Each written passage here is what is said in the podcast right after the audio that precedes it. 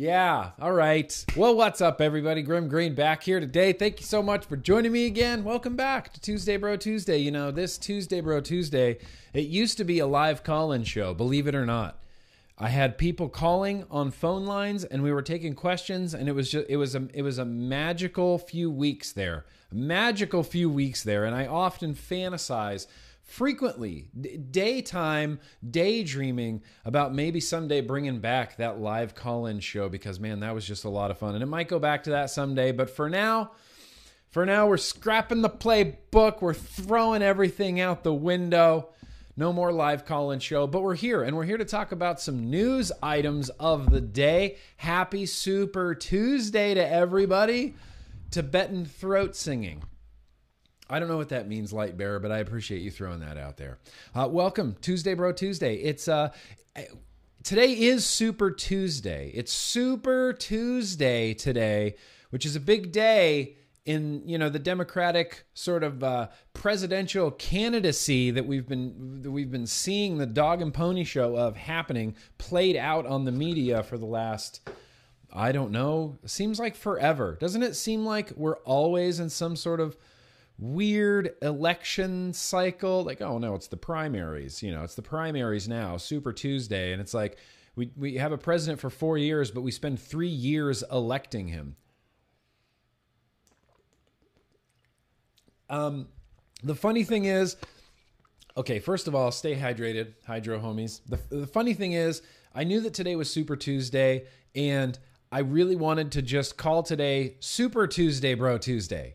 I couldn't I couldn't pass up using Super Tuesday Bro Tuesday, Super Tuesday Bro Tuesday. I just couldn't pass that up. And the funny thing is, we're not even really going to be talking about. Uh, we're not really going to be talking about anything that has to do with uh, with Super Tuesday. Although if you're if you're out there and you're voting today, good on you.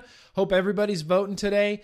Uh, it's Super Tuesday. We're gonna we might be able to figure out later this evening as I said, no, nothing's nothing's being reported yet. All, all that's out there is uh, speculation on who is going to be, uh, you know, the Democratic nominee for the 2020 presidential race. What's up to you, Peter? I see you in chat. What's up, my man? I there's so I have so many I have so many thoughts and speculations as to what's going to happen. I can't. I'm just really excited. I, I don't really have a, a, a, dog in, in this particular race as far as who the Democratic candidate is. You know, I have I have some ideas. Like I could be Bernie, right? I feel like Bernie is a strong contender. I do feel like, unfortunately, I unfortunately feel like Biden is gaining a lot of traction right now, and Biden is kind of just a mess I don't like Biden at all. And I think the only people, I think the only reason, I might have mentioned this in the podcast recently as well. I think the only reason that people really start loving on Joe Biden is because of his like proximity to Obama, which was over, you know, Obama was overwhelmingly loved, not necessarily his policies. He did keep kids in cages at the border, in case anybody was curious. But people just loved Obama. And I think people like Biden because of his like once proximity to Obama. We people kind of look at Biden and go, well, he's a little bit more moderate of a Dem there, isn't he? And he used to be friends with that other guy I liked, Obama. All right, Joe Biden, I'm gonna I, am gonna be shocked. I, I don't even know what to feel. Yeah, exactly. Creepy, touchy, feely Biden. Biden is gross.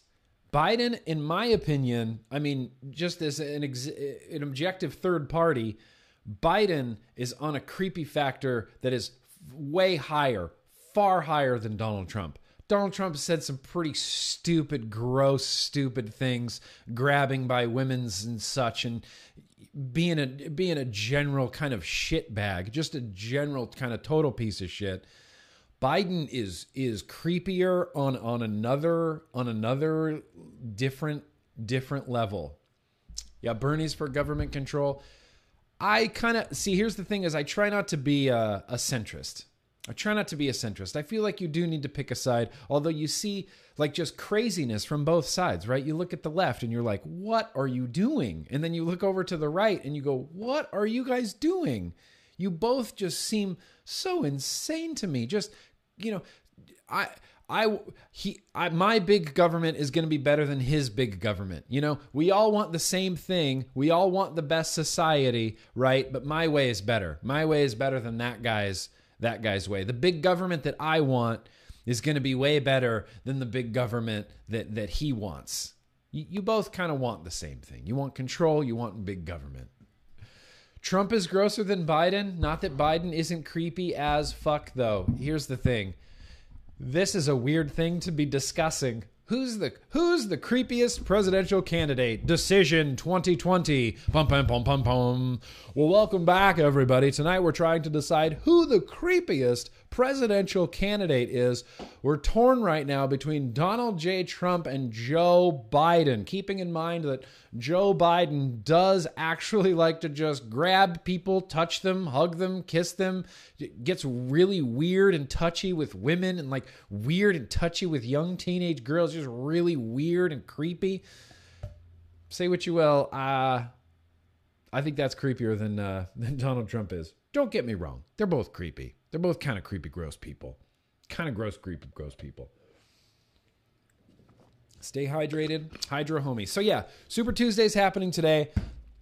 I'm just on the edge of my seat. I'm literally on the edge of my seat, just waiting to see, just waiting to see because I feel like something shocking is going to happen. I feel like this is going to be one of those shocking things that happen. If we have to watch Bernie Sanders announce like a Bloomberg candidacy. And that's the thing is Bloomberg doesn't have enough I don't think Bloomberg has enough momentum to go the distance. I don't think he really has a chance, but I do think I do think he might do okay on on Super Tuesday and I believe that Biden can kind of give the delegates that he wins not not Biden, I'm sorry, Bloomberg.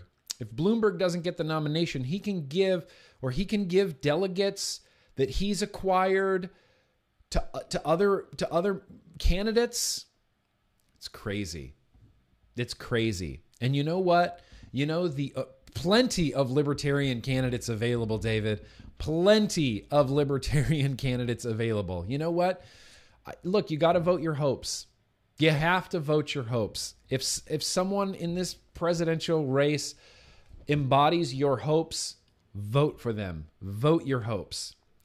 Bloomberg is just buying what I believe Bloomberg is doing is essentially just I don't know if he's trying to buy the election, but it sure does seem like it. He's certainly spending mountains, millions of do- yeah, I agree, Michelle. Millions of dollars, millions of dollars buying every ad that I think exists. I click I'm on Hulu and I see I see Bloomberg ads. I'm watching Tubi TV, I see Bloomberg ads. I'm watching live TV, see Bloomberg ads. I'm on YouTube, Bloomberg ads everywhere. Bloomberg paid influencers, fuck Jerry and Tank Sinatra and all these guys on Instagram to promote Bloomberg to kind of make you know normalize Bloomberg a, little bit. You see, you know, you first see Bloomberg and you're just so taken aback. You're just like, Jesus, what is this Muppet creature? And then you hear him talk and you're like, Jesus Christ, what are you? They're trying to make Bloomberg relatable. You know, when fuck Jerry on Instagram, big meme account is like, oh, Bloomberg, yeah, Bloomberg's great and funny, and he paid me to do this. He paid me to do this. Good Lord, could you imagine? Nothing, nothing would be more American. I don't I can't think of anything that would be more American than in the 2020 presidential election having a, a billionaire versus a billionaire. Like that just that speaks volumes, volumes to this constitutional republic. Imagine Trump versus Bloomberg. Imagine having to decide between a billionaire that you hate and another billionaire that you hate. Imagine trying between between a racist billionaire and, an, and a racist billionaire. I'm just kidding. I'm not throwing stuff out there. It just seems uh just seems so American to me.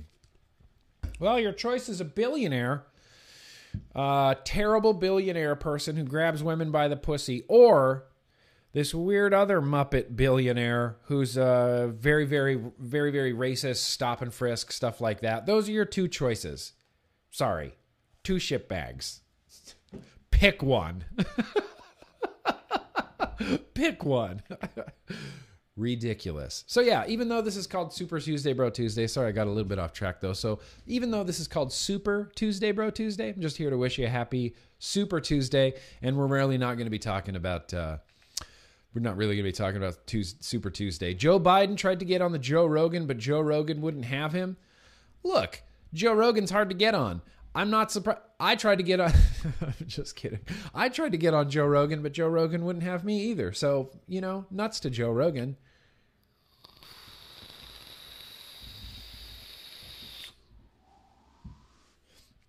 Can Joe Biden barely Joe Biden barely gets a sentence out. Joe Biden barely can string together a sentence, and it gets worse the longer that he's up there. The longer that he was up there on that Democratic stage during the debate, it just it was like worse and worse and worse. And one thing, and I think I mentioned this in the podcast last week. If you haven't checked out the Culture Clouds podcast last week, we talked about the Democratic, uh, the last Democratic debate that was in the Carolinas. But Bloomberg took like a full minute and a half, I think to kind of just roast the rest of the panel. I think I mentioned this on the podcast, but they asked a question, Bloomberg gave an answer, and then there was like this slight pause. Like nobody really said anything. Nobody on the stage said anything, and none of the announcers on TV said anything. So Bloomberg like takes this opportunity. He's like, no, no, no, if I can have a second, if I can have the floor here for a second. And he just burns the rest of the panel. He's like, I'm surprised that anybody else decided to even show up tonight because I did so well in the last debate that I'm surprised that anybody even showed up tonight to debate me. And then there was just like this weird, awkward silence in the room. It was one of the weirdest things I've ever seen. Seriously, one of the weirdest things I've ever seen is Bloomberg roasting the panel. What's up, Steven? Anyway, Stay hydrated, hydro homies. You remember last week? Remember this guy? Remember Scott Schlemerson?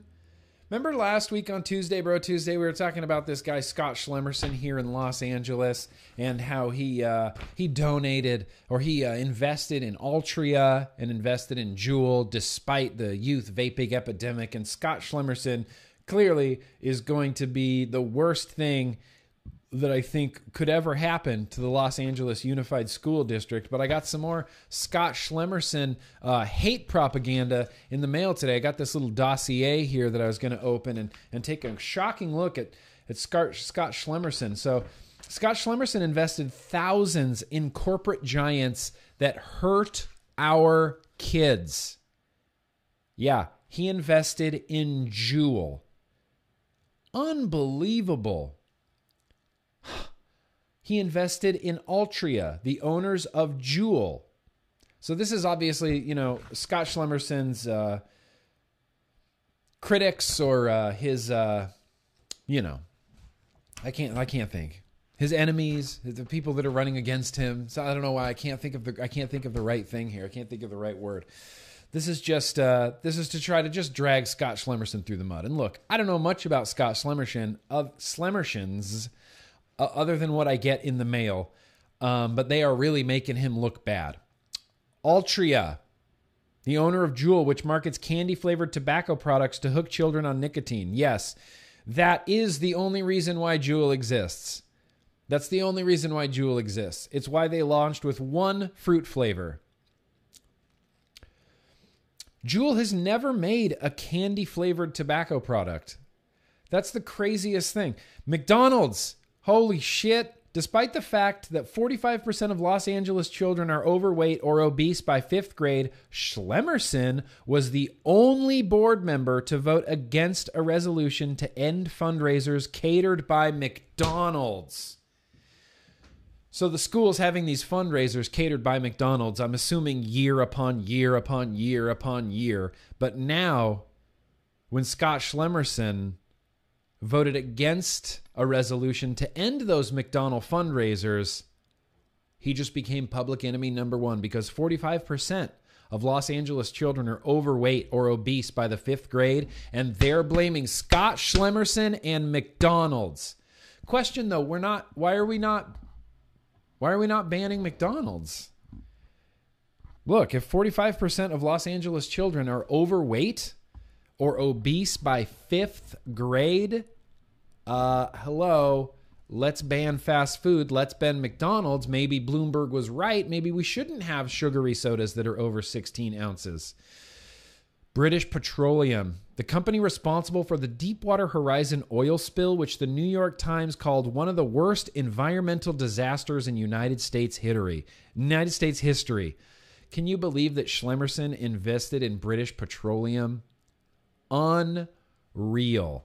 The hypocrisy of all of this is astounding to me because I'm guessing the people that are against Scott Schlemerson probably have eaten at McDonald's this year, probably have put BP British Petroleum gasoline into their car this year, probably have used Johnson and Johnson products this year, but when we're trying to vilify and demonize Scott Schlemerson, Johnson and Johnson found guilty by a conservative court in Oklahoma and fined $572 million for intentionally playing down the dangers of opioids.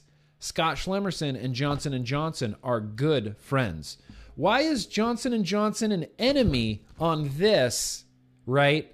But when their foundation, the Robert Wood Johnson Foundation, is funding the campaign for tobacco-free kids, which is demonizing Juuls, then Johnson and Johnson aren't the bad guys anymore. Johnson and Johnson are suddenly the good guys. It just depends on on who you're fighting against, I guess. If if Johnson and Johnson and their denial of opioids are the bad guys here, but then they're funding campaign for tobacco-free kids to fight against Juul, then suddenly they become they become like the good guys, right? Same thing with McDonald's. If McDonald's is obese 5-year-olds, obese 5-year-olds or obese 5th graders, we're mad at McDonald's for obese fifth graders, but we still donate money to the Ronald McDonald House for, you know, wayward children, then McDonald's is doing something good. So it's crazy how things in 2020 can both be a hero and a villain, depending on the context that you're talking about that. Unbelievable to me. Unbelievable to me. Trump 2020 all the way, MAGA baby. All right, Danny. All right, you get you get your red hat on. You calm down a little bit, my man. Here's the thing. I I legitimately do think that voper, vopers, vape voters, vopers. I just invented it. Vopers, vopers, vopers. I do think that the vape vote is, is going to heavily, heavily swing towards Donald Trump. I can't see any other way to do it. I can't see any other solution. The vape vote is real. I mentioned this in a video very recently, the last video I uploaded. The vape vote is very, very real. There are millions and millions and millions of us, and nobody's catering to us. Nobody's catering to the vape vote. All these, all these votes up for grabs, nobody's catering to it. Oh, oh, except the Trump administration. Except the Trump administration. Vopers. Hashtag just saying, hashtag sorry, not sorry. I mean, uh, look, I'm just here to report. I'm just here to report facts. I'm not here to tell you how to feel about them. I'm just here to report them. Actually, I am here to tell you how to feel about them. Because when I get mad, I want you guys mad. When I'm happy, I want you guys happy. When I'm pissed off, I want you, I want you, I want you guys pissed off. So the Vopers, Vopers of 2020, my fellow Vopers, my fellow Vopers, my fellow Vopers of 2020, my fellow Vopers. So uh, I, I have a few. Um, I have a few things I wanted to read. There's a couple two articles in here that I, that I have saved that I think are really really fantastic. There's one from Forbes and Sally Satel who Sally Satel's one of my one of my favorite people. She she wrote a really great article that I have saved for a very long time about nicotine and how nicotine isn't the real villain here in, in regards to, you know, talking about combustible tobacco versus vaporized clean nicotine. Sally Satel is just a very, very smart person. Uh, she's just fantastic. There was a video going around not too long ago. Here, I'll put it in the chat right now. I'll put this in the chat right now. It's also going to be in the description of this of this here video as well. But uh, CNBC had her on, and uh, the big headline on it was Why is this addiction expert saying e cigarettes are the holy grail for public health? Why indeed? Well, because it's freaking Sally Satel, and she's a boss. She's just a boss. I love Sally Satel. So, we're going to read an article. I think, I mean, shit, unless we got anything else to do. We have anything else to do? We vape, we vote because we woke. We voop, we vope because we voke. That's a vape woke. vape woke. You voke? You vote, bro? You vote? I mean, it's pretty clear to see, even you can just even look politically and see who is for vaping and who is anti vaping. And I mean, there's not even, you don't even have to dissect this with a scalpel. This is something that you can dissect with a sledgehammer. Every every blue seat is anti-vaping. And I'm not saying every red seat is pro vaping, but definitely every blue seat is anti-vaping. De- categorically, every blue seat is 20 there's just no other way around it you can see in that in that last video I uploaded, you can see how every individual person voted on HR 2339. It's it's black and white, it's cut and dry, it's blue and red. The blue seats really really very much dislike vaping. Not even vaping, they just dislike flavors. It's crazy to me how many adults, uh, just otherwise reasonable, rational adults, are just flavors. This can't have flavoring. If it if it's flavored like mango, then who knows what untold consequences this could have on the world. It can't be mango flavored. It just can't be mango flavored. Okay. Oh God. Okay. Look, I've been at an all uh, adult inclusive resort in Mexico. And let me tell you that every adult there was walking around with some sort of brightly colored tropical coconut fruity peach strawberry cocktail. So I don't want to hear about flavors and how we're all scared of flavor. I overdripped. What the hectic, man? I'm here going on a rant about flavors. Look at that. That is just gore. That's like one of the most uncomfortable things I think I've ever seen. When you just see juice like smeared against the side of a mod. And what's worse is when you see this happens to me at events all the time. I overdrip. I'll overdrip. What's worse is when you see someone else overdrip at an event and then they don't realize it and then they kind of just start handling their mod like normal, like kind of tossing it back and forth or like maybe in and out of their pocket a little bit and you just see you're like there's juice on your hands, there's juice on your pants, there's there's juice on your shirt, there's juice on your mod, there's juice all over your RDA. Oh my and you know it just gives you a panic attack like looking at it. It's just one of those things. Freaks me out. This is all on vaping today. This is the usv arc mod. Uh, i'm going to be complaining about some regulated mods on youtube i think this week. Um, i'm vaping it with uh, super good. This is the pear what is this pear fizz champagne pear lime. So it's a pear lime champagne flavor that I picked up in the UK. Kent actually got me on this.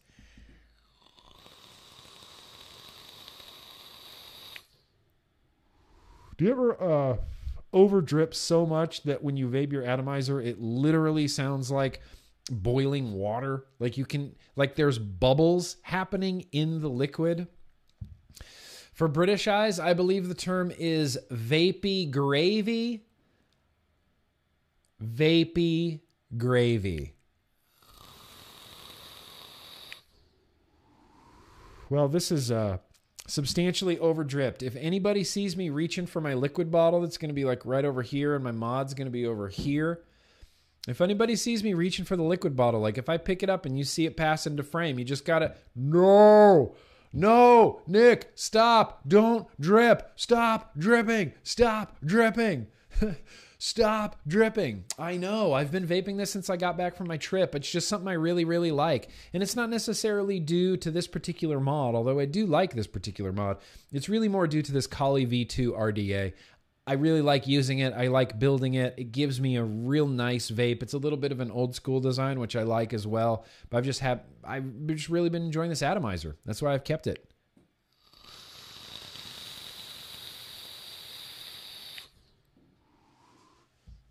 And someday when I voop through the soup, when I vape through the soup of doom that is that RDA, over overdrip the crap out of it. So now that we're all up to speed, now that we're all up to speed on uh, on Super Tuesday, we're going to have a new Democratic candidate tonight. Hopefully, a new Democratic candidate tonight. Can't wait! I can't wait! It's going to be great. So I want to read this article from Sally Satel on uh, on Forbes. It's not uh, it's not terribly long, but I would like to read it anyway. Uh, it's called Trump's Good Idea. And look at this. Look at Sally Satel just being a boss right there. Trump's good idea. Get drug regulators out of vaping. So, this is kind of an article that uh, Sally wrote that is in regards to Trump's new I don't even know what you would call it. Department, I guess. His new department that's going to be a tobacco control department. Trump's idea is to, I think we talked about this in that video as well. Trump's idea is to get tobacco control out of the hands of the Food and Drug Administration and into the hands of strictly tobacco control people. I think that's going to be a really successful thing. Oh, there's some uh, there's some trolls in chat. That's fine. We got we got people on it. We got British eyes in there.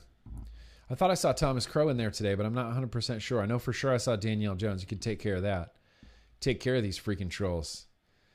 Sally. That I love Sally. Look, if I'm being completely honest, yeah, I have a little crush on Sally Satel, and that's fine. And someday when I meet Sally Satel, I'm gonna shake her hand. I'm gonna say thank you for everything you've done for uh, tobacco control.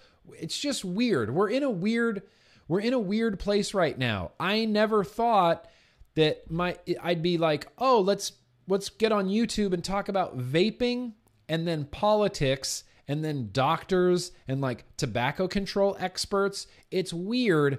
I get that it's weird. I get that it's weird.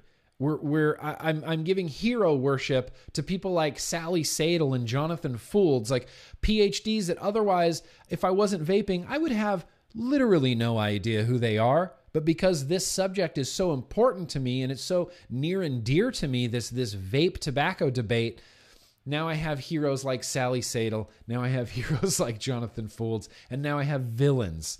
Villains and enemies like Stanton Glantz. It's weird. I get it that it's weird and it's just a weird time. But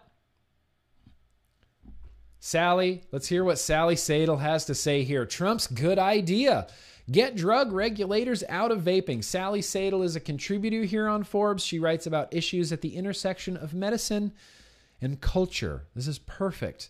Um, I promise this is not that long. Sit back, relax, listen to the soothing sounds of Grimm Green's voice as I read you this article from Forbes.com. I will also be putting this article in the chat as well as in the description of this video for anybody catching on the replay, either in video or audio form. There will be links available to you. Here we go. I should have never done that fucking vaping thing, President Trump said in January on a phone call with Health and Human Services HHS Secretary Alex Azar. Mr. Trump was likely referring to having publicly pushed for a ban on flavored electronic cigarettes rather than leaving the matter to the Food and Drug Administration, the FDA. Yeah, I'm sure we all remember this. We all remember this. Trump, Donald Trump had no business. I mean, no business getting involved with vaping, no business calling for a flavored vape ban. He was being pressured, I'm assuming, by Melania. I think this is really coming down to like a Melania thing. I think he's more mad at Melania than he is at anybody else. When he says, I should have never got involved in that fucking vaping thing, I feel like he has said that not just to Secretary Azar, but to Melania and what is their what's uh, what's their kid's name? Can't remember their kid's name. Barron. They caught Barron vaping. So Melania wanted to raise a stink about vaping, and now Trump instantly regrets it, which, for all accounts and purposes, he definitely should. It spawned a protest rally outside of the White House. It has spawned just tens of thousands of radicalized vapers on Twitter that are daily tweeting at our elected officials and Donald Trump. Should have never got involved. Never got involved. Yet, last week, the White House Fiscal 2021 budget plan proposed an interesting move, taking the Center for Tobacco Products, the CTP, out of FDA to create a new agency within Health and Human Services to focus on tobacco regulation. Melania is a lizard? What makes you think Melania is a lizard? Is it because of the way she looks and acts? I believe she's a lizard too. We've gone full Alex Jones. According to the budget plan, the transfer would allow the FDA commissioner to focus on its traditional mission of ensuring the safety of the nation's food and medical product supply. A new director of the HHS based CPT would be confirmed by the Senate. Even this modest transfer probably doesn't stand a chance in Congress. No lawmaker will want to be seen as soft on vaping. That line is the line that just upsets me into the ground. It upsets it upsets me into the ground that lawmakers, that politicians, that these bureaucrats. Oops, I grabbed my juice. Nobody said nothing. It bothers me that they they they're making decisions like this on on on on decision on things. I mean, this is legislation things that affect people's daily lives. This is either ripping livelihoods away from people or not. This is either condemning people to a life of disease and cancer with combustible tobacco or not. But their main concern isn't helping people get off of combustible tobacco cigarettes. It's all fucking optics. I don't want to be seen as uh, being soft on vaping because right now we need to be hard on vaping because that's what appeals to my constituents and that's what will get me elected, regardless of if it's the right or wrong thing to do for public health. I just don't want to be seen as soft on vaping. Unbelievable. Unbelievable. I don't want to be seen as soft on vaping. I don't want to be seen as helping smokers quit.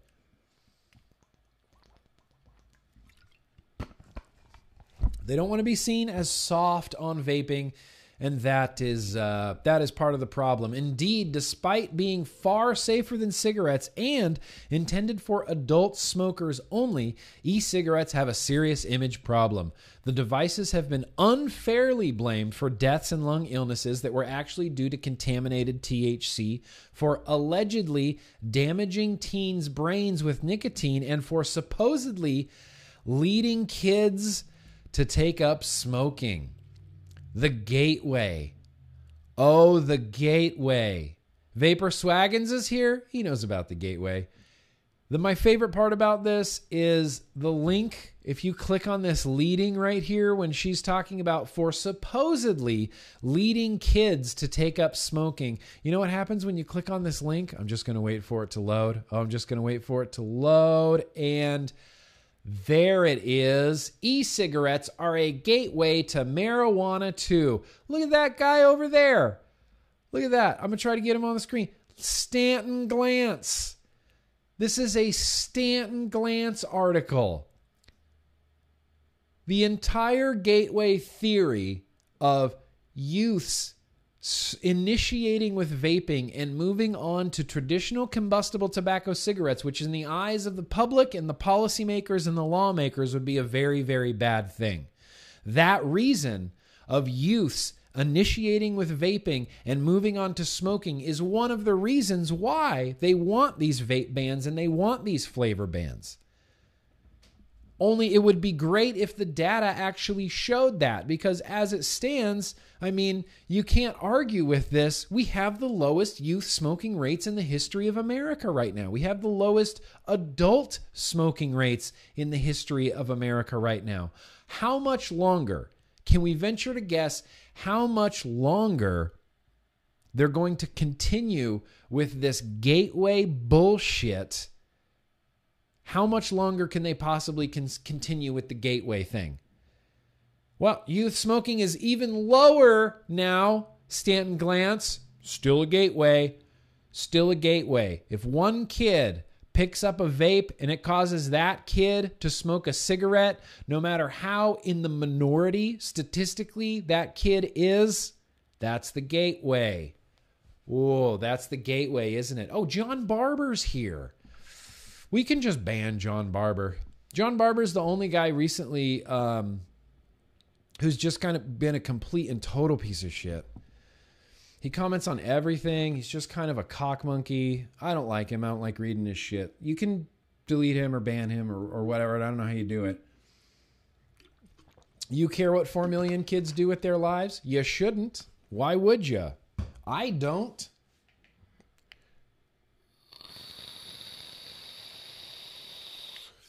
Yeah, don't don't feed the John Barber troll. It's pretty easy. You can just ignore uh, John Barber. Oh, good, we hit him. Okay, Whew. good. I'm glad we hit. I'm glad we hit John Barber. That's fine. I don't know what I don't know this obsession that John Barber has with me. He comes on my YouTube constantly. Not like that. Gross. Get your head out of the gutter, man.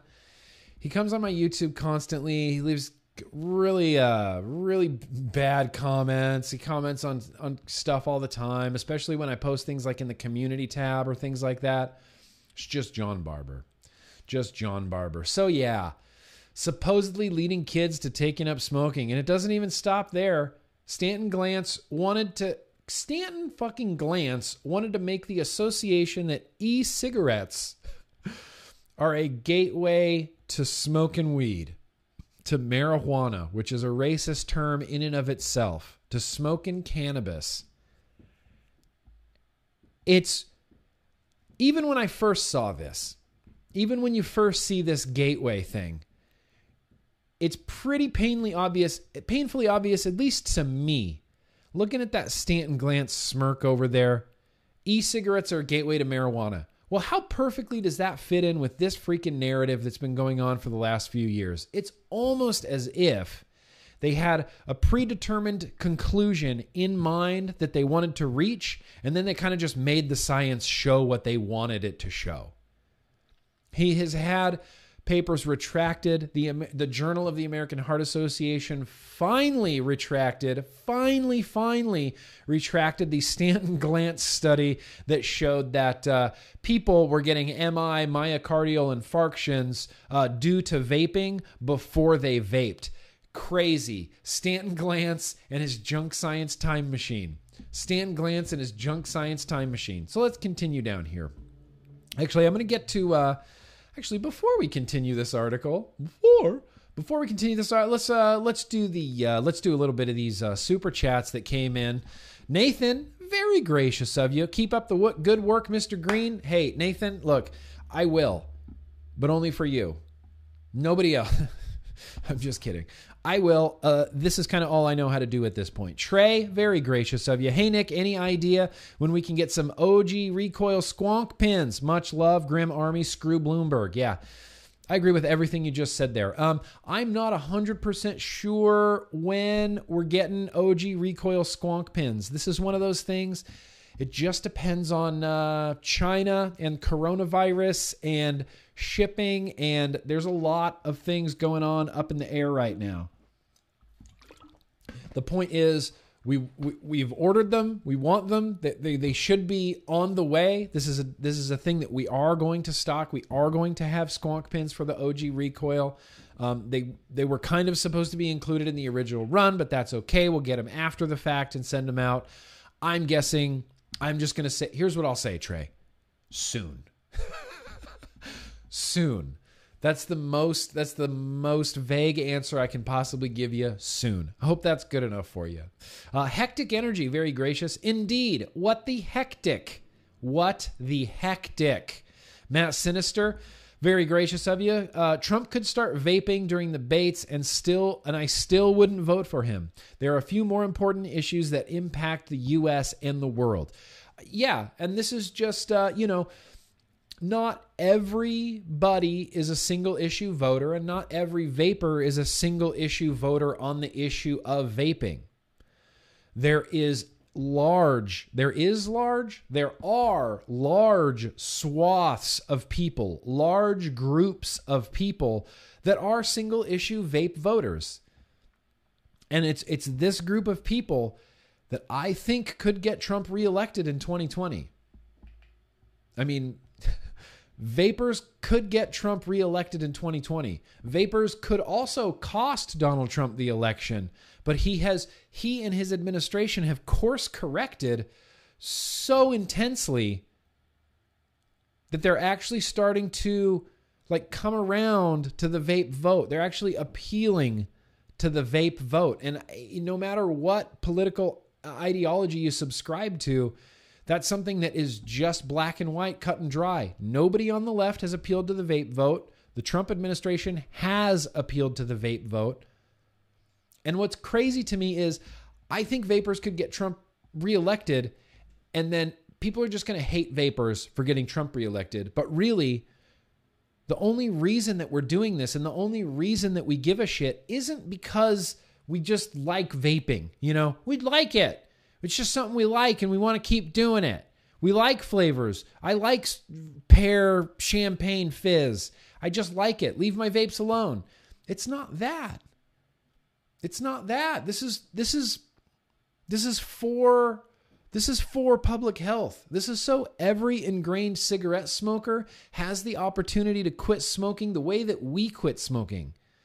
I wish every currently addicted adult smoker had the opportunity to quit smoking the way that I quit smoking because it's so easy and so fun and so flavorful and so easy. Ask anybody who has ever been a smoker. Boomers are the best for this kind of story because uh, uh, boomers were around. I mean, really, Gen X or a lot of people are really good stories for this.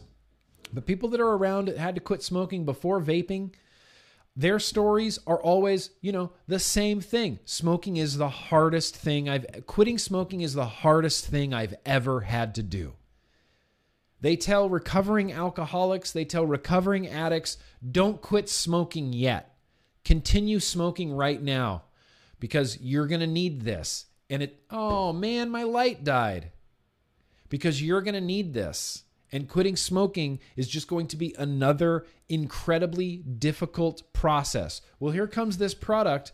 Guess what? Tastes like lime champagne. I'll show you how to use it. This can completely replace tobacco, combustible tobacco cigarettes in your life and improve the health, your overall health and well being by an order of magnitude.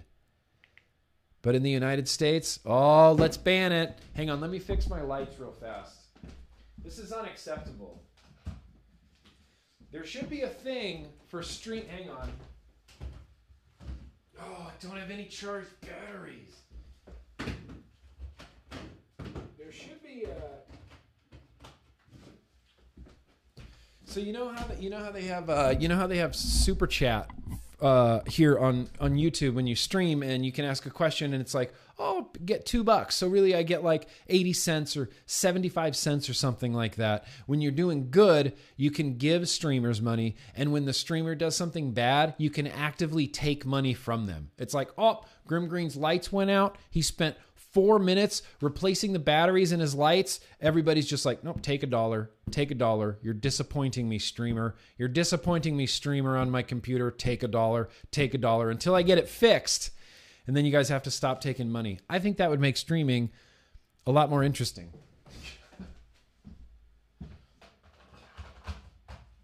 There it is. There's the lights. Very gracious. All right. Uh, So yeah, Matt Sinister, if you don't want to vote for Trump, definitely please do not vote for Trump. If you do want to vote for Trump, definitely do vote for Trump. Vote your hopes, my man. Vote your hopes. Vote your hopes of what is important for you. That's what I would say. Trump is not my choice as person by far, but of the choices that have a chance currently, he stood up for freedom and personal choice. The mo- yep, yep, he did. He stood up for personal choice. He stood up for adult choice. He stood up against that, that's light. That light is way too bright now. That th- what am I doing? This is ridiculous. That is that light too bright now? Okay. Okay, that feels much more reasonable to me. Man, what was I doing there with that really bright light? Now I completely lost my train of thought. Standing up for personal choice, standing up for liberty, standing up for freedom, standing up against government overreach, standing up against government overregulation. And here's the thing the the left and the Dems, the Dems will just ban and regulate and tax everything out of existence, you know? Just because they feel like it. Just because they feel like it. No, what's that? I don't care. Ban it. I know better than you. Ban it. Ideas so good they have to be mandatory. No, just ban it. Just take it away. If you can't play nice, we're going to take it away from everybody. What? I'm an adult, A. And two, what? What about what about the what about the ones that do play nice? You even the ones that they don't they don't get it either? No. All right. Well, I can't argue with you because I don't have any guns. You have all the guns. Welcome to socialist America. I'm just kidding. That was a little bit over the top. It's not going to be like that. It's not going to be like that. There's no the United States is not going to become Venezuela. That's just an extremist thing that the media does to make you more scared of democratic socialism than you really need to be. It's the same tactics that make you hate Trump probably more than you really need to. It's the same tactics. same tactics. Bernie's going to make America Venezuela. He's he's not. He's not. That's not what's going to happen. America isn't suddenly going to be plunged into just dystopian nightmare Venezuela. It's not going to happen.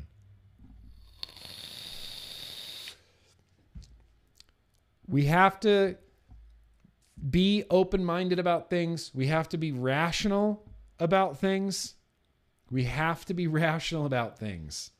You can't ex- everything, you know you can't ex-. That's not a word. Extremicize isn't a word. Can I make it up? Can I make that up? Can that be a word? Extremicize? No? All right, shit. All right. Uh, Light Bear, here we're still doing some uh, these super chats before I get to the rest of this article. Light Bearer, very gracious of you. French fries are a gateway to catch up. True story. Listen, I- I'm here today to talk to you about the seriousness of French fries and their potential gateway into a world of fattening and salty dipping sauces. It starts with ketchup. You think, oh, this is normal. Everybody has ketchup. You guys have ketchup? They give you ketchup. Put the ketchup on the fry. That's nice. A tangy little zip right there. Tangy little tomatoey zip on this salty little french fry. What's that? Mayo? Careful. Ketchup is a gateway to mayo. And before you know it, you're dipping in mayo, twice the fat. You're dipping in mayo. Before you know it, you're going to McDonald's and you're asking for sides of mac sauce to dip your fries in. Unbelievable. Before you know it, you're laying in the gutter, you're strung out on In and Out spread. Careful. Careful. It's a slippery slope. The only solution to preventing all of this is not just to ban french fries, but probably all dipping sauces altogether. We just can't we just can't have something like that in our society. Ketchup leads to mayo, mayo leads to mac sauce, mac sauce leads to spread, spread leads to death. Slippery slope. Don't even get me started on mustard. Don't even get me started on mustard. mustard mustard will actually punch you in the face. I've seen it happen. Mustard. Have you ever started a fight with mustard? Mustard is relentless. Mustard is relentless. Ketchup is scared of mustard. Everybody's scared of mustard. Dill relish is a, is scared of mustard. You know who's not scared of mustard? That's right. Nacho cheese sauce. Nacho cheese sauce is the great equalizer. Nacho cheese sauce just comes in like a like a military force on all of these condiments. What are we talking about? What are we talking about? Matt Sinister, powerbomb John Barber through a flaming table 100%. Yeah, sure. Absolutely. I mean, if he's in on it, look, I, I don't ever want to condone violence. That's just, I don't want ever want to condone violence. But what I am saying is that if we could get John Barber in the ring with Matt Sinister, all my money's on Matt Sinister. I'll distract the ref. You powerbomb John Barber through the flaming table. 100%. We'll get you to be the new. Uh, WWE champion. Now let's fuck it. Let's create our own wrestling federation. Matt, remember when we talked about that? Anyway, thanks, Matt. Maxine, very gracious of you. Didn't say anything. Chinese Jimmy, very gracious of you. Why don't you have a fist bump there? And finally, Ray here. Uh, here's to one of the best YouTube channels. So here's some folding money. Oh, some folding money. Sir, your folding money's become unstuck. Thank you for that folding money. Be happy. Really appreciate that, Ray. Very, very gracious of you. Oh, good Lord. Mayo versus Miracle Whip. You don't want to talk about the Mayo versus Miracle Whip uh, uh, riots of the 90s. There were it was straight up rioting. The Miracle Whip loyalists, they they they worship that tangy zip of that sandwich spread. I can't believe french fries got us here. I can't believe french fries got us here. So let's get back to Sally. Let's get back to let's get back to my advocacy crush Sally Satel here. Yet a new agency, call it CTP 2.0. Remember we're talking about CTP has the potential to be a big vaping thing. With new leadership and a new vision, it could be a significant boon to smokers who are trying to quit. But if, and only if, Congress also changes the regulatory framework that it applies to e cigarettes. Congress should start by empowering the CPT 2.0 to establish a new regulatory model for vaping products. This would address two major drawbacks of the current FDA pathway for pre market approval. The first drawback is its prohibitive cost to manufacturers. The FDA estimates that preparing the application and conducting scientific investigations, studies into biomarkers of exposure, biomarkers of harm, and health outcome measurements or endpoints will consume more than 5,000 hours and cost more than $330,000. Many other estimates put application costs over $1 million. Only the large tobacco producers would be willing and able to incur these costs. The agency admits that nearly all e cigarette products would be driven out of the market simply by administrative burdens, not by any substantive, substant, substantive, substantive Okay, fuck everything. Health issues, substantial health issues. Damn it, Sally, why do you got to use fancy words that I can't pronounce that make me look dumb? Everybody's using fancy words against me. In addition to the administrative costs of preparing the pre market tobacco application, manufacturers face another large barrier to obtaining pre market pre approval. By law, they must analyze the risks and benefits of vaping to the population as a whole. Although such a requirement sounds reasonable, it is deceptively difficult to satisfy. Specifically, the FDA evaluates pre approval applications based on a standard that has two criteria. First, the agency evaluates whether the availability of e cigarettes makes it more or less likely that current tobacco users, mainly smokers, will quit.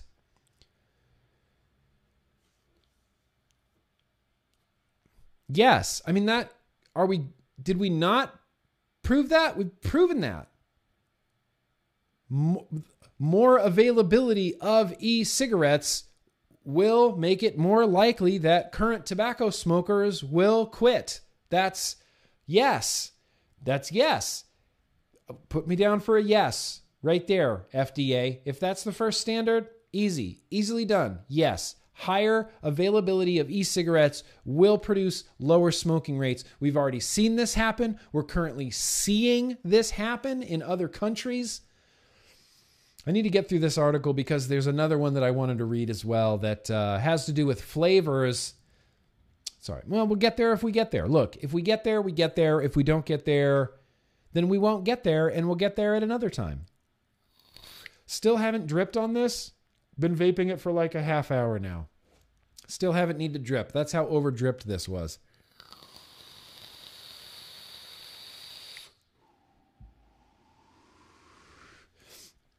And secondly, the agency gauges the likelihood that e cigarettes will spur non tobacco users to start using e cigarettes or any other tobacco product. Here's my main problem with that. He, he, here's my main problem with that. Here's my main problem with that. FDA doesn't care if you smoke cigarettes. That's not their concern at all. It shouldn't be their concern, and it's not their concern. It actually, it truly and honestly shouldn't be anybody's concern but the person that's smoking, maybe their loved ones, and maybe their insurance provider. We live in America.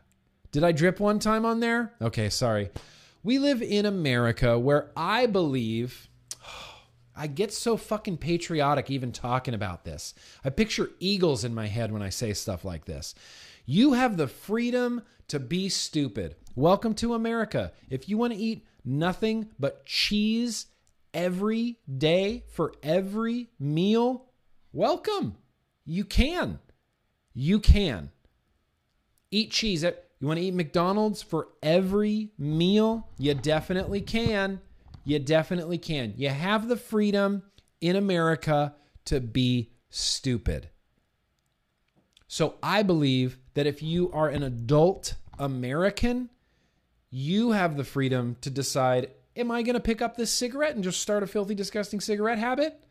Or am I going to pick up this vape and have a lovely smelling, flavorful, way to ingest nicotine that isn't combustion and has no carcinogens in it. That's the choice. That's all. That's all that the government needs to do. Here's your choice. Make your own choice. Here's your choices. Here's the information. Go. That's all the government should do. That's all the government should do. It should be of no concern if non tobacco users start vaping. Should be of no concern if a free adult American, maybe even at the age of, let's say, 45 years old, maybe there's a 45 year old dude out there who's like, you know, I've never had a drink of liquor or beer or alcohol in my entire life. And now I'm just going to drink every night. I'm just going to get drunk right now and then I'm not going to stop getting drunk for years. Welcome to America. You have the freedom to do that if you want to. And it's nobody else's decision but that person. That's the thing about libertarians is I just want to leave you alone. I don't care. That's the thing about libertarians. I just want to leave you alone. I want you to have the most freedom you can possibly have and I want you to have it all. And I and I don't care and I just want to leave you alone. I just want to leave you alone and I want you to leave me alone. And I want you guys to leave these guys alone. Just let's all leave each other alone because you know, like like things like self-care, freedom and liberty are different things to different people. And I want everybody to have freedom and liberty without government influence, without government intervention, without More government means less freedom. Here we go.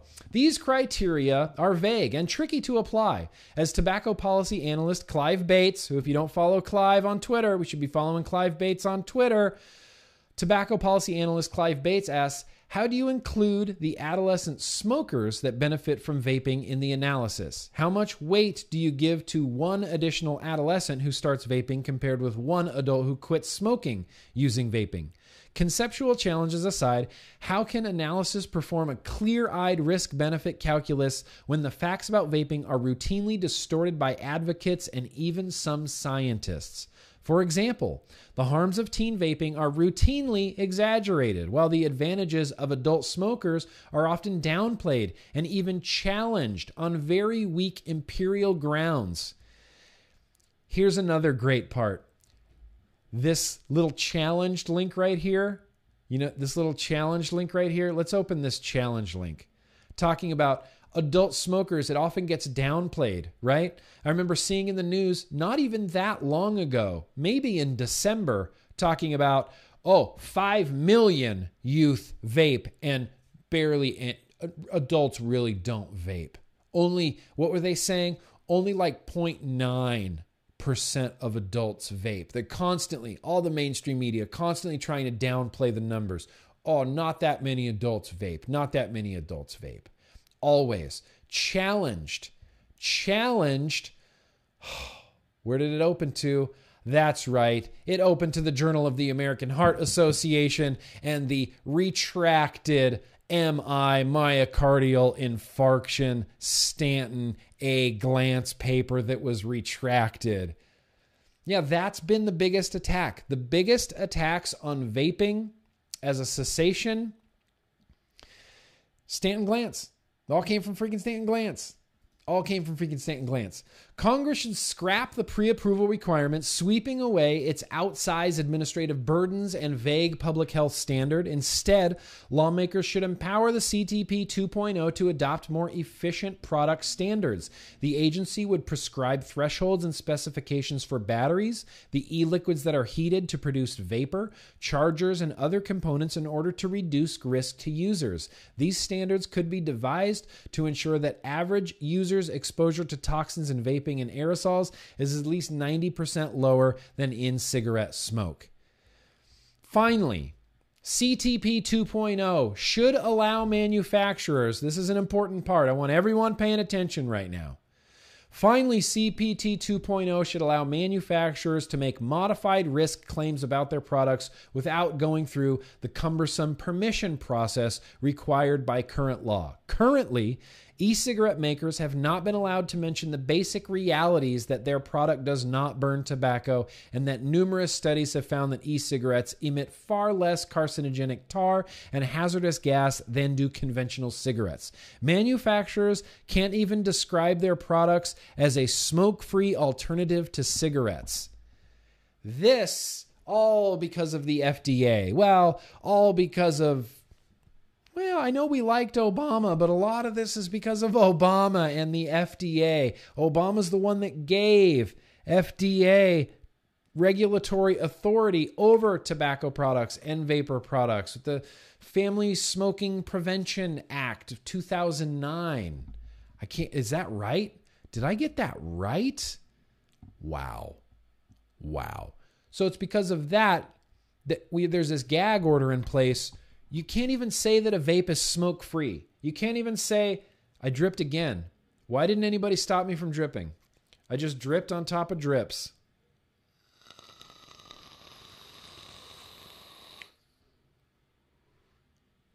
You can't even say that a product that produces no smoke is smoke free. Thank you. Thank you, Postal. Stop dripping. I know, I'm sorry. But thank you for keeping thank you for holding me accountable. You can't even say that a product that produces no smoke, no zero, literally zero smoke is produced in this process right here. You can't even say that this is a smoke-free product. You can't even say it's a smoke free alternative to cigarettes. Never mind about making any sort of like health claims or, oh, vaping, uh, you know, if you're an ingrained smoker and you have COPD, switching to vaping could actually help, possibly even reduce, probably even reverse your COPD. Medical journals can say it purveyors of high quality vapor products cannot because we've had a gag order in place. Unbelievable. To be sure, CPT 2.0 should verify any health related claim, but the agency should not be allowed to block or delay claims that are clearly true and helpful to consumers. The recent experience with snus, originally a smokeless Swedish tobacco product, shows how absurdly erroneous the current process has been. Snus. We're going to read a little bit about snus right now. Snus is honestly something I have been wanting to talk about for a while now, in a vlog, uh, I've been using a lot of snus. I find myself in a lot of situations where snus is actually uh, really very helpful, and I've been using it. Snus is a form of moist snuff with very low levels of potentially carcinogenic tobacco specific nitrosamines. It comes in a tiny tea bag that's held between the upper lip and gum. For 50 years, snus use by Swedish men has been associated with world record low rates of smoking and smoking attributable deaths, including lung, oral, and throat cancers, as well as cardiovascular events. Can I read that? I'm gonna. Can I read that one part one more time? Can I read that one? For 50 years, five zero years, snus use by Swedish men has been associated with world record low rates of smoking and smoking attributable deaths, including lung, oral, and throat cancers, as well as cardiovascular events. In 2014, Swedish Match applied to the FDA for permission to make the claim that using general snus instead of cigarettes puts users at a lower risk of mouth cancer, heart disease, lung cancer, stroke, emphysema, and chronic bronchitis. The company spent millions of dollars and submitted thousands of pages of epidemiological data demonstrating the dramatic reduction in harm relative to smoking. In 2016, the FDA incomprehensibly denied Swedish Match's request.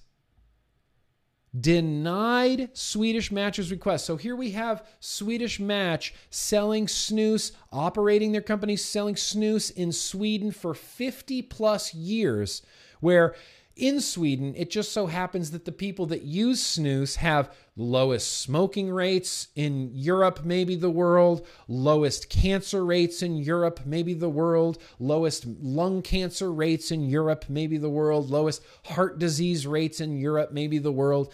Snus has a track record of being a net benefit to public health. 50 year track record of being a net benefit to public health. But what happens when this company tries to get that modified risk claim, that net benefit to public health in the United States? Nope. FDA is just like, suckers, go back to Sweden. Unreal. Unreal. Incomprehensibly denied Swedish Match's request. Last fall, the five year bureaucratic and Odyssey finally ended as the FDA reversed its earlier decision and authorized the company to make relative health claims. Only took what 50 years were 50 years time spent millions millions of dollars millions of dollars thousands and thousands and thousands of pages and then they got denied at first and then eventually like finally the FDA comes around and goes Oh, okay. That's fine. Yeah, you can do that. You can say that.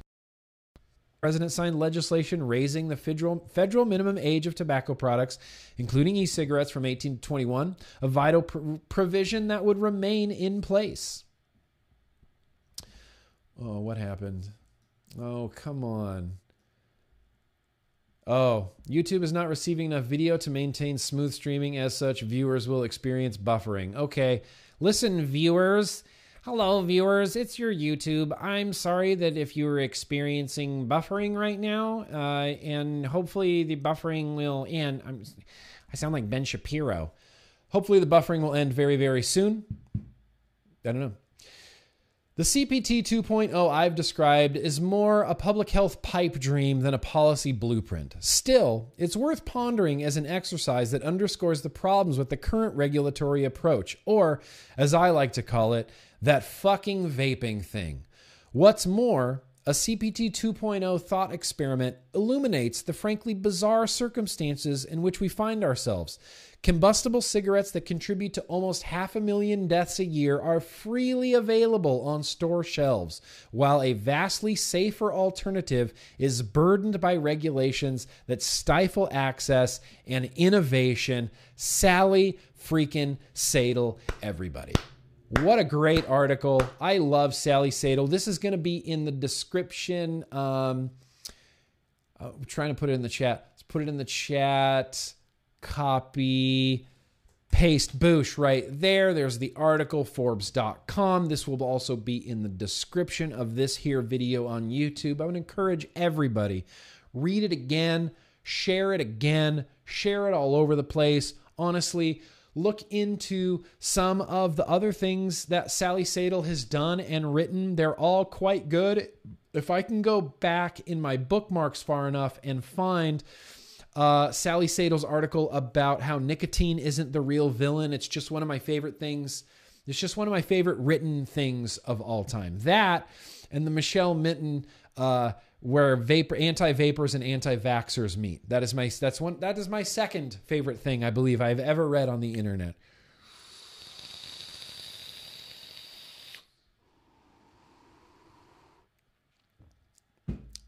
Delicious. Delicious smoke-free product. Okay, look at this. It's 3 it's 311. Uh-oh. It's taking every bone in my body right now to not sing a 311 song.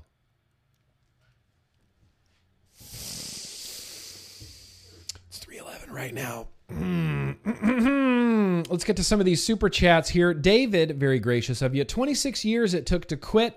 Thank you, Mango, Vape, and a SMOK Alien kit. I have moved on, but I am forever grateful for that combo. Yeah, absolutely. You never forget like your first you never forget your first like vape where it really all clicked. You know, where it really all clicked. For me, it was really early on. I had that moment with just a little DSE 901, little DSE 901 atomizer, and I started dripping on the atomizer, and I thought, this is great.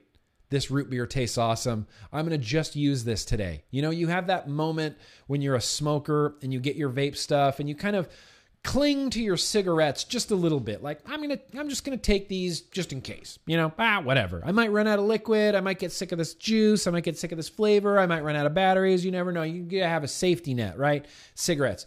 You remember that first day when you're like, "Fuck my cigarettes. I'm just taking my vape today." Just taking my vape, and you go out on your first cigarette free day, only vaping day, and you just, you know, you feel like the king of England just walking around all confident, like, nope, I have no cigarettes on me. As, as a when you're like a 15 20 year smoker and you leave the house without cigarettes on you that's like i mean come on. No timbo no. Don't make me sing 311 literally every time I see the time is 311 or something is 311 or an apartment is 311 or an address is 311, I cannot not sing down by 311. It's like a sickness. It's like a sickness. And I don't even like 311. Uh, very gracious of you, David. I appreciate that. Maxine, very gracious of you. Didn't find out how to pay and comment. See what? Didn't find out how to pay and comment. See what a flavored liquid and French mustard did to me. I know. I know, Maxine. This is the real unintended consequences of French mustard. They make you slower at YouTube social media. Ban it. Okay. Um, much love from France, Nick. Absolutely, Maxine. That's for you. Uh, Onunk. Onunk, very gracious of you. Uh, lose my dad some weeks ago to lung cancer and why? Smoking. Let's vape, stop smoking. I am so sorry for your loss. I am so sorry for that. Lung cancer. God damn it. And, and hopefully, hopefully there's going to be a day hopefully there's going to be a day in the not too distant future in the United States where where we don't have to hear that story of I lost my grandfather, I lost my mother, I lost my grandmother, I lost my aunt, I lost my uncle to smoking. I lost my great uncle to COPD. Hopefully, we don't have to hear any more stories of watching your loved ones suffer with things like COPD and lung cancer just because of nicotine. Just because of nicotine. It's just because they were taking nicotine in the most harmful way possible. In the most harmful way possible. I, am hoping that we can move off, move, move from that.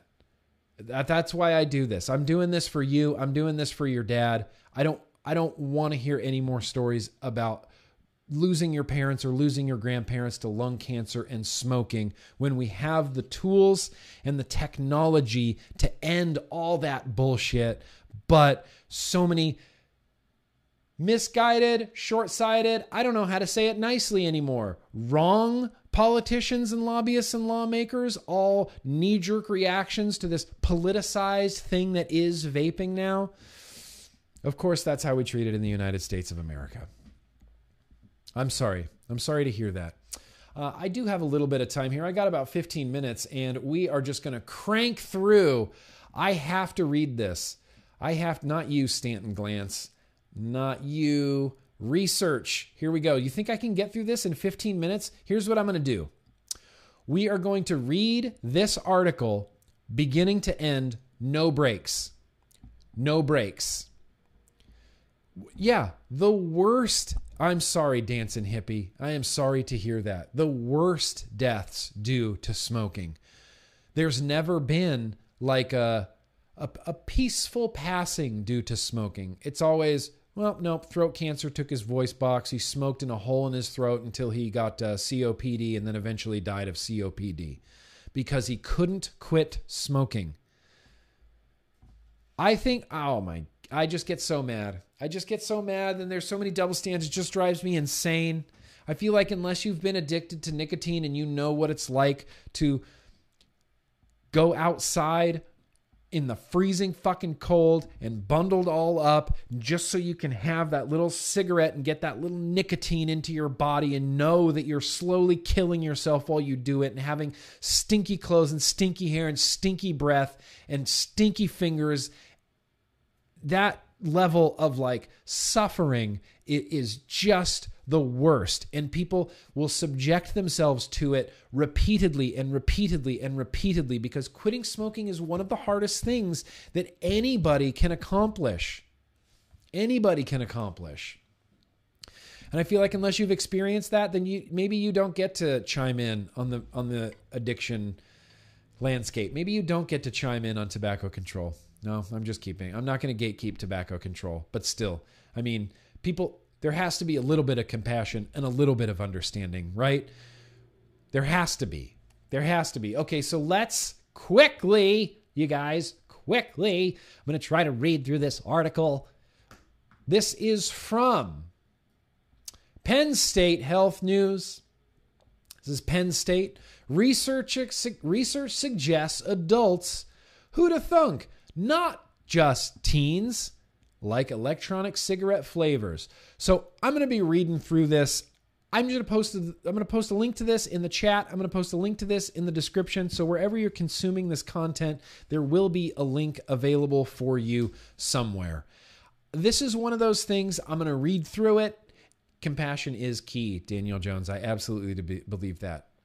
I'm, a, I'm part of the compassion party. Fuck libertarians, fuck Democrats, fuck Republicans. I am part of the compassion party now.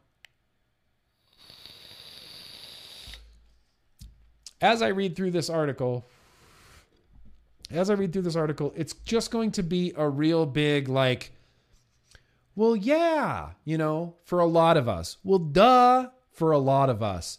But it's really important because it's it's very an official, it's more of an official thing now and I'm just going to read through this. On February 6th, the U.S. Food and Drug Administration, FDA, began to enforce a previously issued policy on unauthorized flavored cartridge based e cigarette products with the goal of addressing the current epidemic of youth use of e cigarettes. And I don't know about you guys, but every time I hear the term youth epidemic of e cigarettes, it's just, it's like I would, it's like I want to scratch my own face off. like cause some serious muscular damage and rip my face off.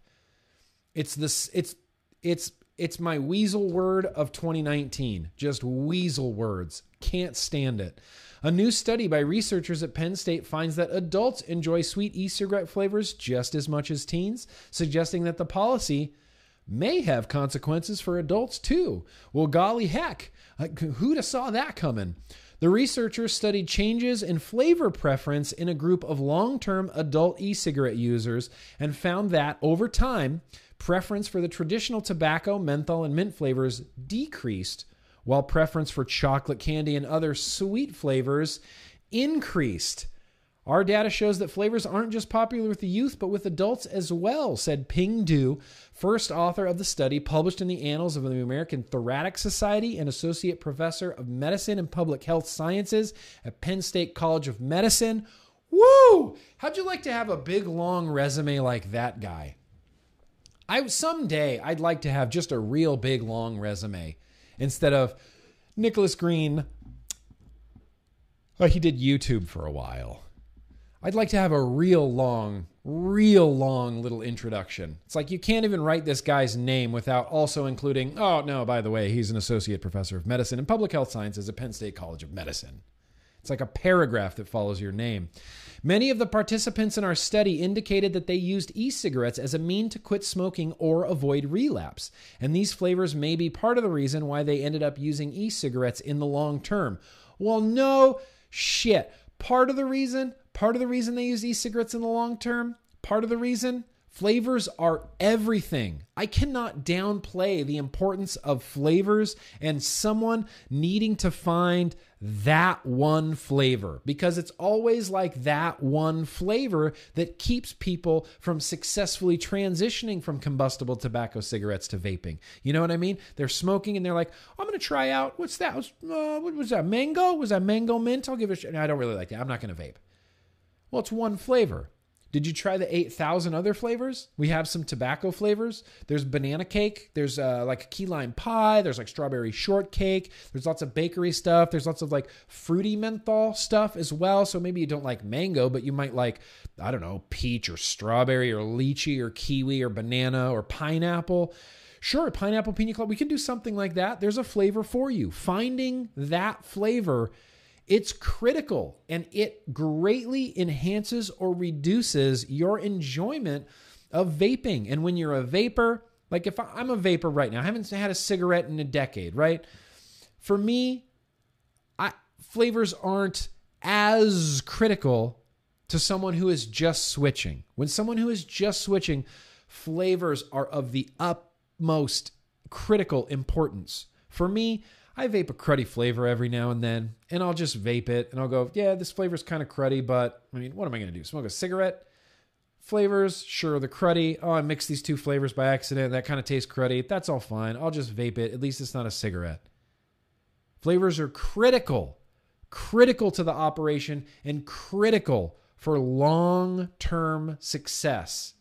There's a reason why on the market there are so many flavored vapor products. And the antis are going to try to convince you that the only reason that pear fizz champagne lime exists is to hook a hook a kid. Hook a kid. A little fifth grader. What's pear fizz champagne lime? They don't care. They don't want pear fizz champagne lime. Adults sure as shit want pear fizz champagne pear lime flavor. The reason that so many flavors exist on the market is because I say this all the time the market wants what the market wants, and the market wants flavors. If adults didn't like flavors, if flavors were uncrucial to the success of vaping, then there wouldn't be any flavors because the market wouldn't demand it. By flavors simply existing, it shows that that is the market demand, and the market is of adult vapers. I'm dripping again, and I don't care who knows it. ah, The researchers analyzed responses from 383 adult participants between the ages of 22 and 75 who completed an online e cigarette survey between 2012 and 2014 and a follow up survey between 2017 and 2019. In both surveys, participants were asked to name their preferred liquid flavor. Preference for flute, flute, what? Flute flavors? What's a flute flavor? What flavors do flutes come in? No, who who knows? oh my gosh. Preference for fruit flavors remained stable, while preference for tobacco, menthol, or mint decreased over time from 40 percent at baseline to 22% at follow up. Preference for chocolate candy and other sweet flavors was most noticeable in younger adults. This is my favorite part.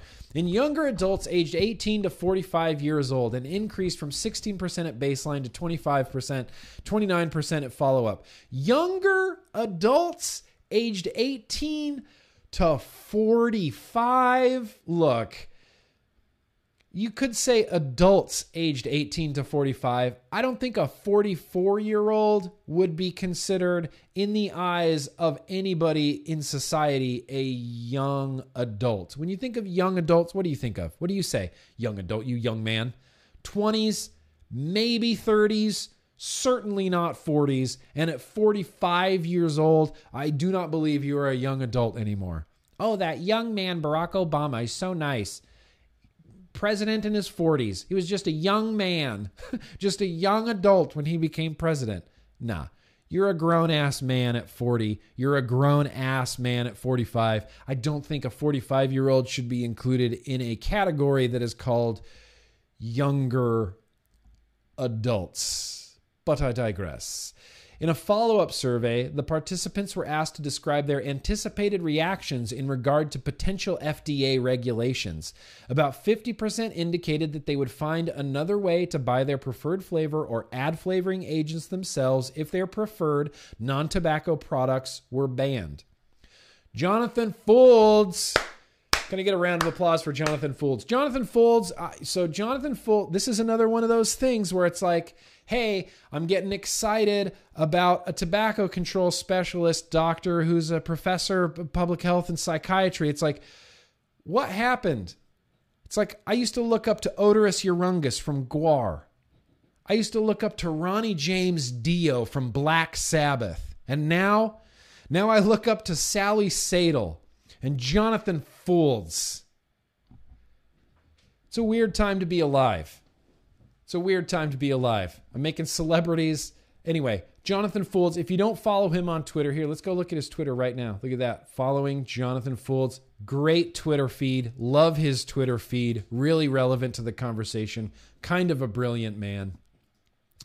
Jonathan Foulds, professor of public health sciences at, at, the College of Medicine, indicated that most of the participants in this study used tank based electronic cigarettes, and these e cigarette users can continue to purchase flavored e liquids in bottles from vape shops. Consumers may also still be able to access flavors through disposable vapes. However, it is unclear if many of those products will remain available after May 12th, the deadline for manufacturers to submit pre market tobacco applications to the FDA in order to remain on the market. Whew, PMTAs, baby. According to Foulds and Du, members of the Penn State Cancer Institute, restrictions on all non tobacco e cigarette flavors could help prevent non users, especially adolescents or youth, from initiating e cigarette use. Yet a variety of resources are available to teens and adults who want to obtain flavors that range from online videos demonstrating how to add flavors and make your own e liquids to social media networks and websites that make it easier for people to obtain unregulated products off the streets or from foreign countries. Oh, uh, damn it, I had it on the wrong one. Wayne, they're talking about you, DIY or die. Online video tutorials demonstrating how to add flavors to your own liquids. They make it sound like just alchemy, right? Like we're just witchcraft and we've got a big boiling cauldron and we're like, ah, yes, more adrenochrome, more child blood in this e liquid. Really, it's just, uh, you know, you measure it, uh, you shake it up and you vape it. Kind of no big deal. But yes, These are a thing. Unregulated DIY is unregulated. DIY is the black market. Unauthorized flavor additions or buying products off the streets is dangerous for personal health since we don't know what the chemicals are in those products. About 10% of respondents indicated that if their preferred flavor was banned, they'd consider going back to smoking. Du said that the results of the study may help cl- clinicians and researchers address the concern that many long term users state an intention to seek illicit flavor sources if their flavor was banned, which may cause unforeseen health problems. We don't know what the long term effects of this new policy will be, but the evidence we've collected says that adult long term e cigarette users with a preference for sweeter flavors may face health risks trying to obtain or make their preferred flavors.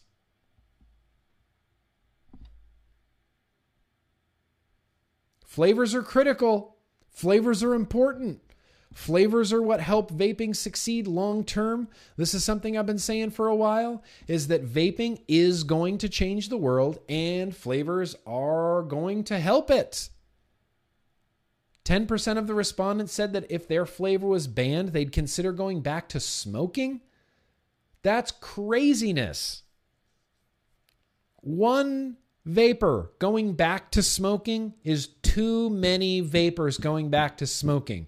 I personally personally feel here's where I'm going to end this because it's 3:31 and I and we're, we're running long. We're always ju- we're always we're always just running running running long. This is good. This pear champagne lime takes me back to the UK. Vaper Expo UK, just delicious. Haven't had this in a while. Really good. So I'm just taking a taking a beat right now. I felt some rage sweat happening.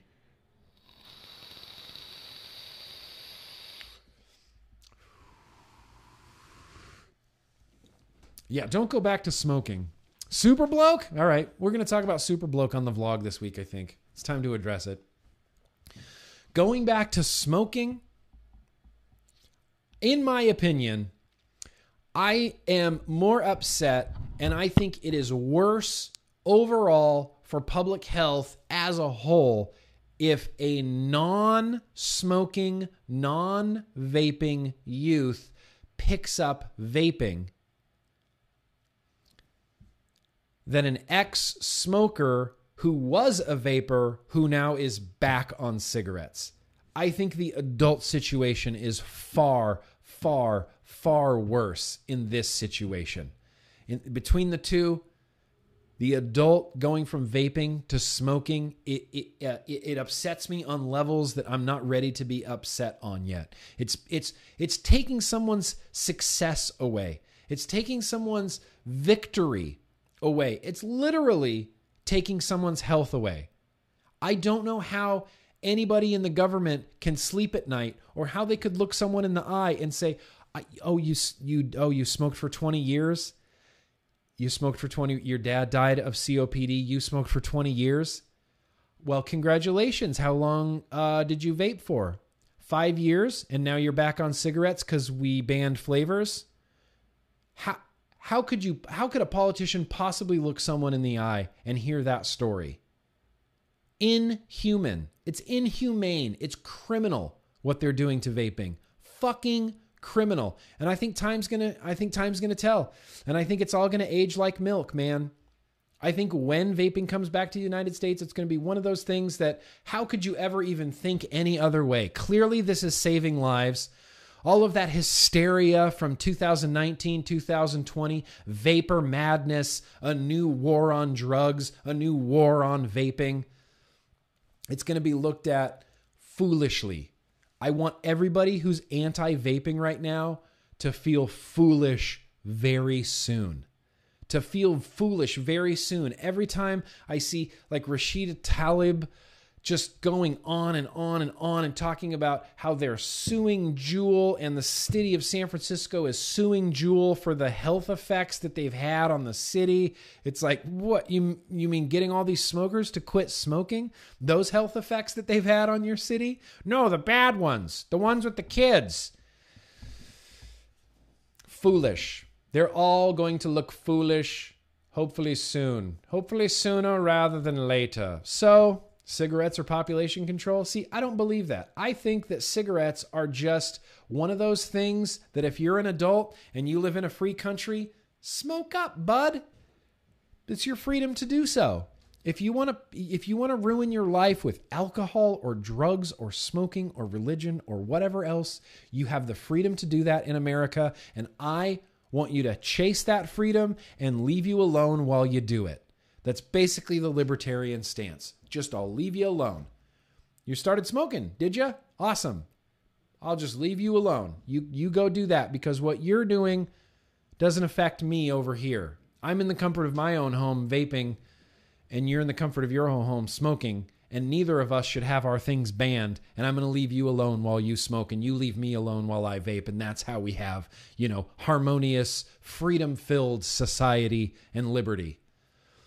If you guys are here now, go ahead and smash that like button. I'd love for you to do it. I'm going to go ahead and wrap this Tuesday Bro Tuesday up, but not before I get to the last two super chats that I saw kind of squeak in there towards the end. I saw you there, Tim J. Marijuana is racist. I am told that so often. I wait, hang on. I am told so often what words I can and can't use. It's crazy. It's like saying it's like saying I can't vape. So glad I grew up in the 60s and 70s and I'm not woke and never will be. Proud boomer here. Here's the thing. Uh, in the United States, and you'll see that it was a term that was created to associate this this weed, this drug, this bad thing, this this purveyor of awfulness, this corrupter of children, this this evil plant it was meant to associate that evil plant. Marijuana is kind of an ethnic sounding name, so it was it was designed to associate so that so that white people, so that rich white people would associate marijuana with like uh, you know brown people, basically. They wanted it to be associated with lower socioeconomic people, the brown people and the black people. Those are the ones using that evil marijuana. And they invented this term marijuana to more associate it with minorities so that uh, elitist rich white people would. Uh, you know, would make that association and, and see it as like a dirty drug and not ever want to have anything to do with it. That's where the term marijuana comes from. It's just a thing. And you know what? I don't care. People say marijuana all the time. Joe Rogan still says marijuana. And I'm like, it's just a little bit of a racist term. And not everybody knows it. So I don't expect everybody to, uh, I don't expect everybody to say it or not say it, or ultimately I don't care. But if I have the opportunity, if I have, you know, what we used to call in the, uh, what do we used to call that in church? Like a sharing opportunity or a teaching opportunity or something like that.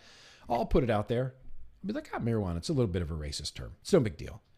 I'm not going to ask Tim J. I'm not going to ask you to to to change your your whole lexicon. Just you know, be a little bit aware. Marijuana. It's kind of a little bit of a racist term. It's no big deal. Proud to have you here, Tim J. You know, Tim J, you and I have a long relationship together. We, we, sometimes we don't see eye to eye, but I'm glad that you're here and I'm glad that we can always still have a very respectful discussion with each other. I'm happy to see you here, Tim J. Very last super chat of this here Tuesday, Bro Tuesday. David, very gracious of you. I'm still a young adult for six months. Stop gatekeeping, Nick. All right. Well, Happy 45th birthday to you, David, uh, you young man, you young adult. Um, in the description of this video and in the chat throughout the video, but definitely in the description of this video, I'm going to have a link to essentially everything I talked about. There was one article that I didn't get to read, pardon me, that I really, really wanted to read. I might save it. I might save it. I might save it for next week. I might save it for the next week's Tuesday Bro Tuesday, but I'm going to go ahead and wrap this up. Uh, just doesn't feel right if my Kali V2 isn't flooded, so I'm just going to go ahead and flood my Kali V2 right now. That, no, not quite enough. Ah, that's a lot. So now that that's flooded, we're gonna go ahead and uh, we're gonna go ahead and end this here Tuesday, Bro Tuesday. But I just want to say, exercise your right to vote always vote your hopes. If you're not going to vote for a president, vote on all the other stuff. Vote on everything you can. Voting is one of the freedoms that we have in America. I believe that if nobody impresses you for president, then you shouldn't vote for president, but you should always, always, always vote your hopes. I'm never going to tell you who to vote for, but I am going to tell you to vote for your hopes. Vote your hopes. Vote who you think is going to do the best job and represent your interests as a free American the most. I'm going to vote for adult choice. Uh, I'm going to vote for liberty. I'm going to vote for country. Stay hydrated, hydro homies. And uh, yeah, that's what I got for today, everybody. Thank you guys, seriously, so much for joining me. We always have a real nice, lively political discussion here on Tuesday, Bro Tuesday. And trust me, I'm looking forward to the day when Tuesday, Bro Tuesday isn't just political tobacco control talk every single week. I like it. I like being involved and I like everybody getting involved. But I am personally looking forward to a day when maybe we don't spend the entire Tuesday Bro Tuesday time just talking about politics and tobacco control. Like maybe we could go have some fun. I guess that's maybe what the vlog is for. Anyway, thank you guys so much for coming out. I'll see you on Thursday afternoon at 4:30 for vlog day. But until that time, Thank you guys, everybody, so much for watching. Be excellent to each other and always, always, always keep on vaping. Peace, guys.